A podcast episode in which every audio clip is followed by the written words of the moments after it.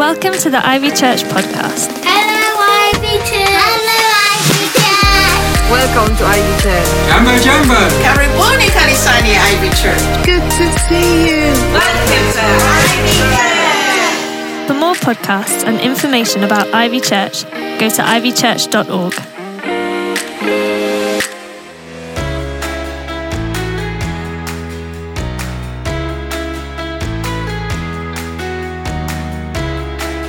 Two thousand years ago in Jerusalem, God struck a match, and the flame of that just spread out from Jerusalem and went all around the globe.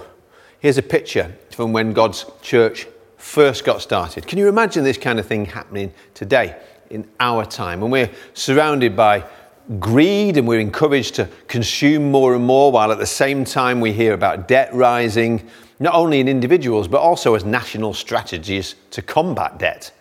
And the cost of living, making many wonder if there's any point in living, much less any solutions to the crisis. Acts 2, verses 42 to 45 says, And all who were believed, all who believed were together and had all things in common, and they were selling their possessions and belongings and distributing the proceeds to all as any had need. I'd encourage you to go back and check out the series so far as we're going on a journey with God to become that kind of church again, a supernatural community that's all about Jesus, because that's the kind of church that changes lives, changes the world, changes people's forevers in eternity. We've seen how they were committed, how they covenanted together to live out the truths and promises and commandments of Scripture in the way that was very countercultural, but as they looked at the word and worship on one another, they believe this book is not just a good book with some good suggestions to be discussed, it's the word of God to be obeyed. So they practiced what they preached and they prayed passionately and they gathered collectively to worship the risen Lord in spirit and in truth.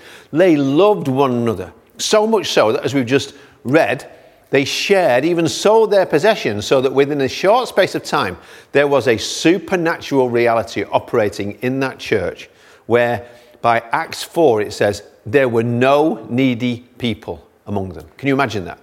How could it happen? It is supernatural. Supernatural generosity is a sign of the Spirit of God at work in our lives. These people love to give more than those around them live to get. That's why it's supernatural. Poverty was eradicated the only way it can be by generosity. See, we can talk about equality, that's the buzzword today. That's the natural, that's the world's solution and standard. But the Bible goes way beyond equality to generosity. Supernatural generosity is the only way you beat poverty. So, you can review all those marks so far of this supernatural community in the series, but really, if you missed last week's, please go and listen, because this is going to be huge for us in the future.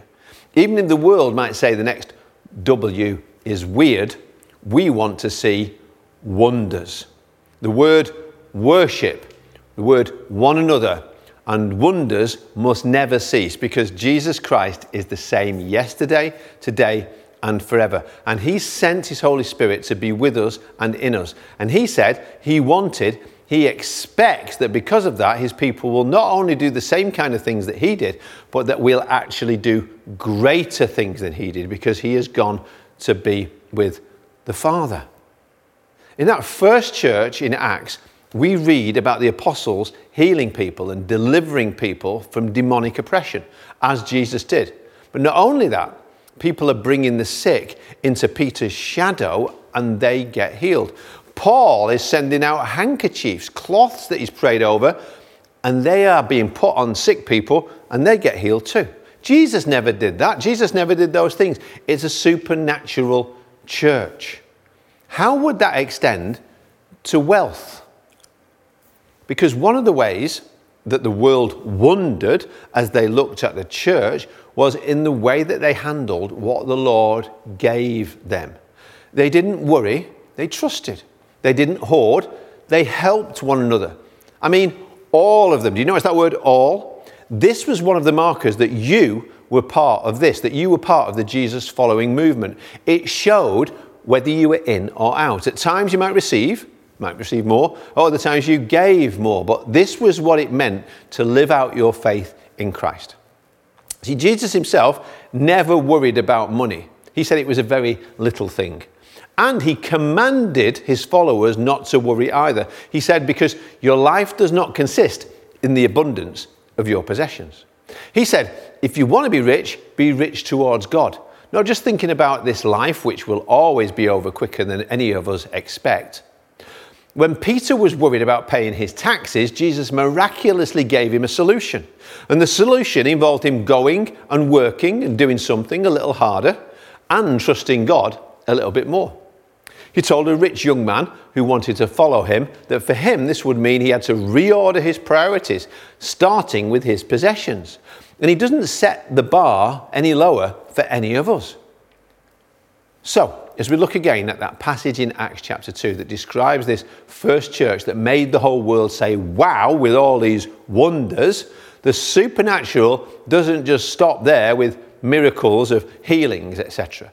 We want to talk about this other W that very much goes against the natural. It was the way these people thought and thought about and used their, their wonga or wealth, money, possessions.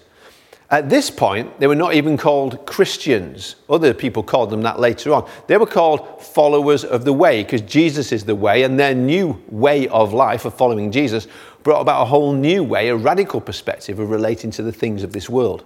Because now they didn't belong to me, I belong to Jesus. So what I have belongs to Jesus, and we belong to each other as his family. Are we living that way? Are you living like a follower of the Jesus way with regard to your wealth, or are we still living like the world? These days, we look at the world and we can see the gap between rich and poor getting wider and wider and wider. After Italy, the UK has the second highest gap in income inequality in Europe. I'm going to show you some graphs. This graph shows how disposable income is shared among households in the UK, where the poorest fifth of society has only 8% of the total income whereas the top fifth has 36%. And the wealth gap has only widened since 2020 when the Office for National Statistics calculated that the richest 10% of households hold 43% of all wealth, while the poorest 50% of people own just 9%. Gerald Grosvenor, the 6th Duke of Westminster, was asked by the Financial Times if he had any advice for young people who wanted to make their fortune. Make sure, the hereditary peer replied, they have an ancestor who was a very close friend of William the Conqueror. Well, works for him. Look at this graph. What a picture. It shows that this year, 2023, the richest 50 families in the UK hold more wealth than half of the UK population. That's the other, that's 33.5 million people. It's all right for some. It really is. Now, I look at these pictures and these graphs, and you know what it tells me? There's enough to go round. There's more than enough to go round. The problem is, it doesn't. It doesn't go round. The vast majority of it sticks. It stays exactly where the rich want it to stay, while they and their heirs get more and more. Much of it, of course, is wasted by schemes and policies that we're always being told are being enacted so that they will help the poor. They just don't. And I'm not being party political here. To be honest, I think they're all about as bad as they have been in the whole of my lifetime, and in various ways getting worse. So, pretty much as bad as each other with just different biases because the idea of going into politics to serve the people, not your own pride or position, has been all but abandoned by way too many for far too long. It's a serious issue for serious prayer and for Christians to go into politics and be different. But the answer, as I look at that unequal distribution, isn't ever just that they stop being greedy or they learn to share and give more. It's that we do. Because you know what? On a global scale, despite what the media tells us every day, and yes, I know some are struggling, I also know what it's like to struggle too. We lost a house last time the interest rate soared in the 1990s when I was on a really low salary as a trainee vicar. We couldn't afford a mortgage rate with payments that went up to about 14% interest, as I recall. But if we get out more in the nations too, we'll soon see we're not the ones to be most pitied in this world. Why else do you think other people so desperately want to get on boats or however they can get here to come here? See, I always tend to compare up with those who have more, but there's something God starts to do in our hearts when we compare down with those who have less. When I talk with Gail and Aidan and those who work with them and hear about people that are being helped through our CAP Centre, our Christians Against Poverty Debt Help, or when I travel and go to various nations, like I was recently in Egypt again and I saw the place where 260,000 persecuted Coptic Christians in Cairo live on the city rubbish dump. They call it Garbage City. Now, you might think, who's going to give to them? How can, how can they give? What could they give? And this is an awful place. The stink just never leaves you. It kind of goes into you. The sights can't be forgotten. These men, women, and children eking out an existence, recycling the whole of the city's rubbish. But at the same time, they give the best they have to Jesus Christ. They dug a cave out of the side of a mountain. This is where the slum dwellers go and praise Jesus. 15,000 at a time, with scenes from the gospel carved into the walls all around them, depicted to tell the stories of his life and his death and his resurrection. Amazing place for to go and visit, unforgettable. And when I go there, I'm personally really challenged about what I give for God and what matters to Him. I kind of heard him say, So what's your excuse?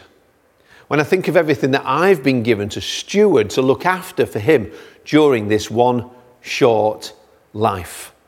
See, I look at this supernatural community in Scripture that was all about Jesus there in Jerusalem in the book of Acts.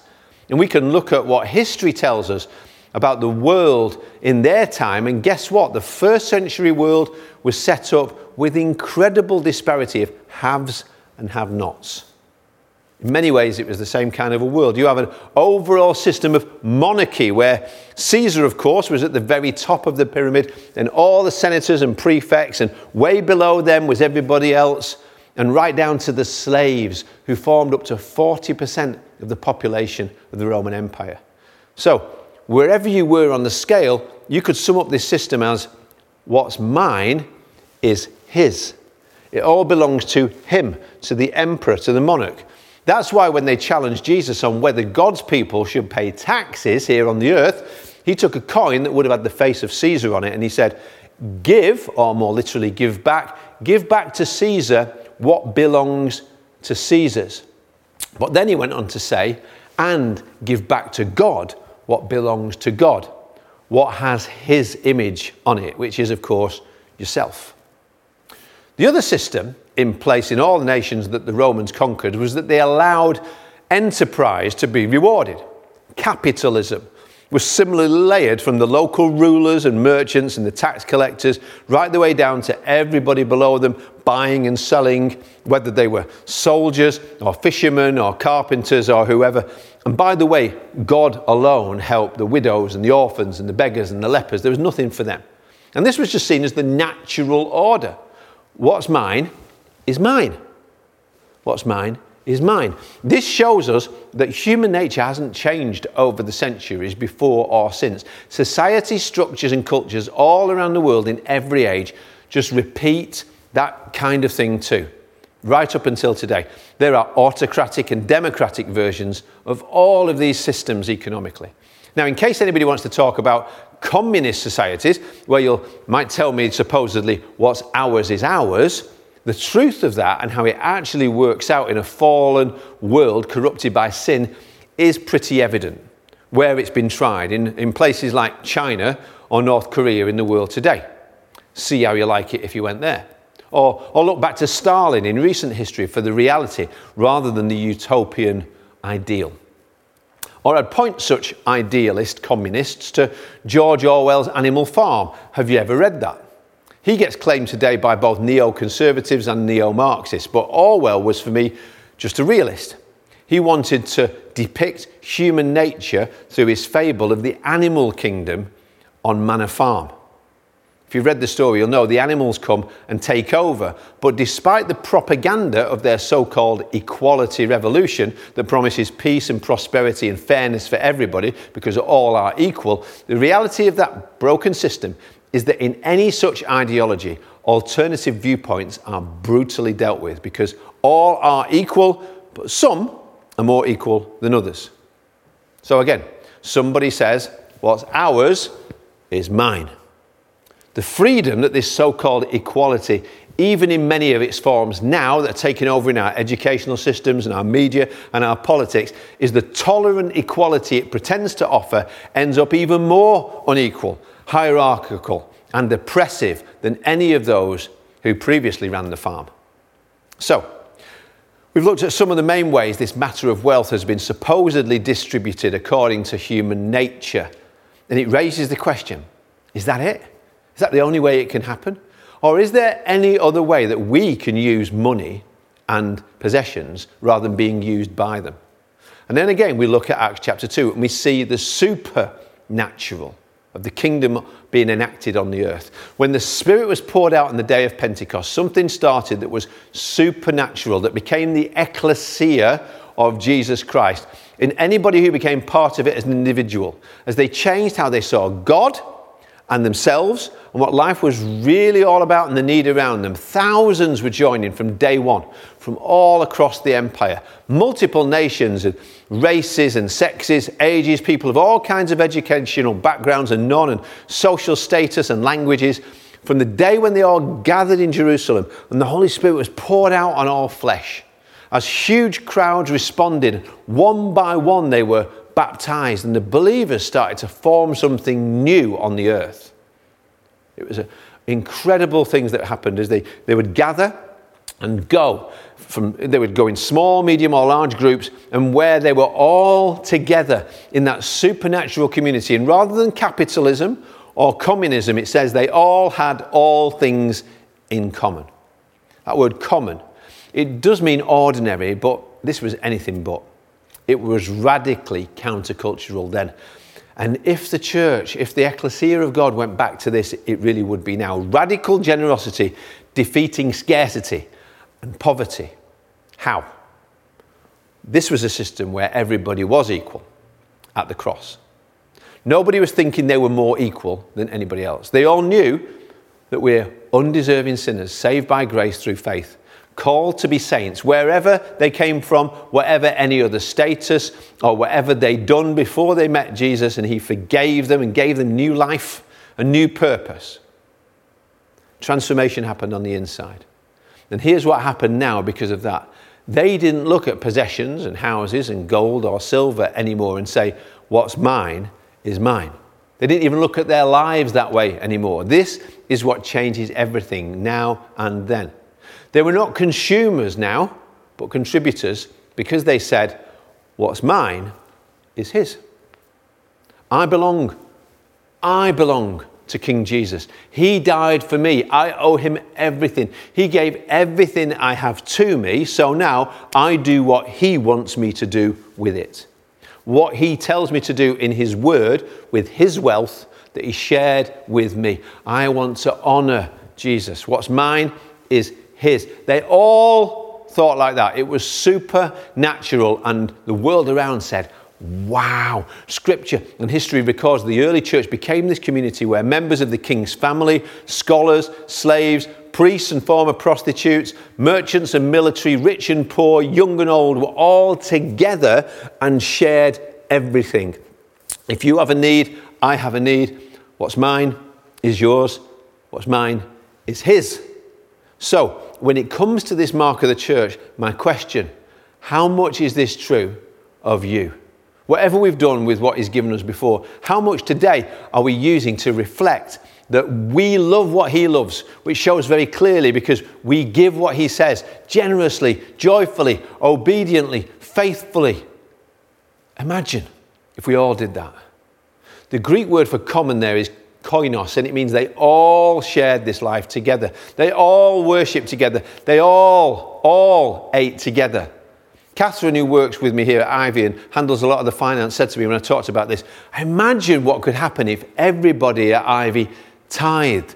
10% word means tithe, tithe means 10%, because you could argue the toss over the percentages, but when I look at scripture, the Lord who gives us 100% doesn't ask for 100 back or 50 or 40, he could do. What would he like? What would it be like if everybody gave 10% or started to aim more and more towards that? Do you even know what percentage you give? He does. But it starts when we tell him what's mine is yours, Lord, and then we do what he says. Stories told of a king that had a great feast. And he said he would provide all the meat and the vegetables and the fruit and the music and the desserts. And every servant was commanded to bring the best wine, just one pint, and pour it into the huge wine vat that was going to be shared by everybody at the feast. One villager set off happily carrying his best, but then he thought, oh, well, my contribution can't really matter that much in all those gallons. He turned back for home as he started to think about getting wine that wasn't actually his very best. He'd keep that for himself. And then as he walked back home, he thought about, well, maybe he could water it down because, you know, people wouldn't be able to see it. And when he got home, he thought, well, actually, why not just put water in my bottle? Nobody can tell.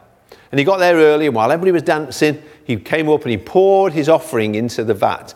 All day long, other people came up from the village and they danced happily up to the vat. Everybody was clapping and cheering as they all poured their contribution, the very best wine that they had to offer, into the big vat for the king. And that evening, as the king blessed the meal that he had provided, his servant took a silver chalice over to the wine vat because the best that was offered must first go to the king who provided the feast. And then he drank it and he found his cup was filled with water. Let's pray. Lord, you gave the very best for us. You gave your Son to save us. Help us now and today and tomorrow to make decisions that honour you, our great King, who provides all things richly for our enjoyment, so we can say it and mean it. Lord, what's mine is yours.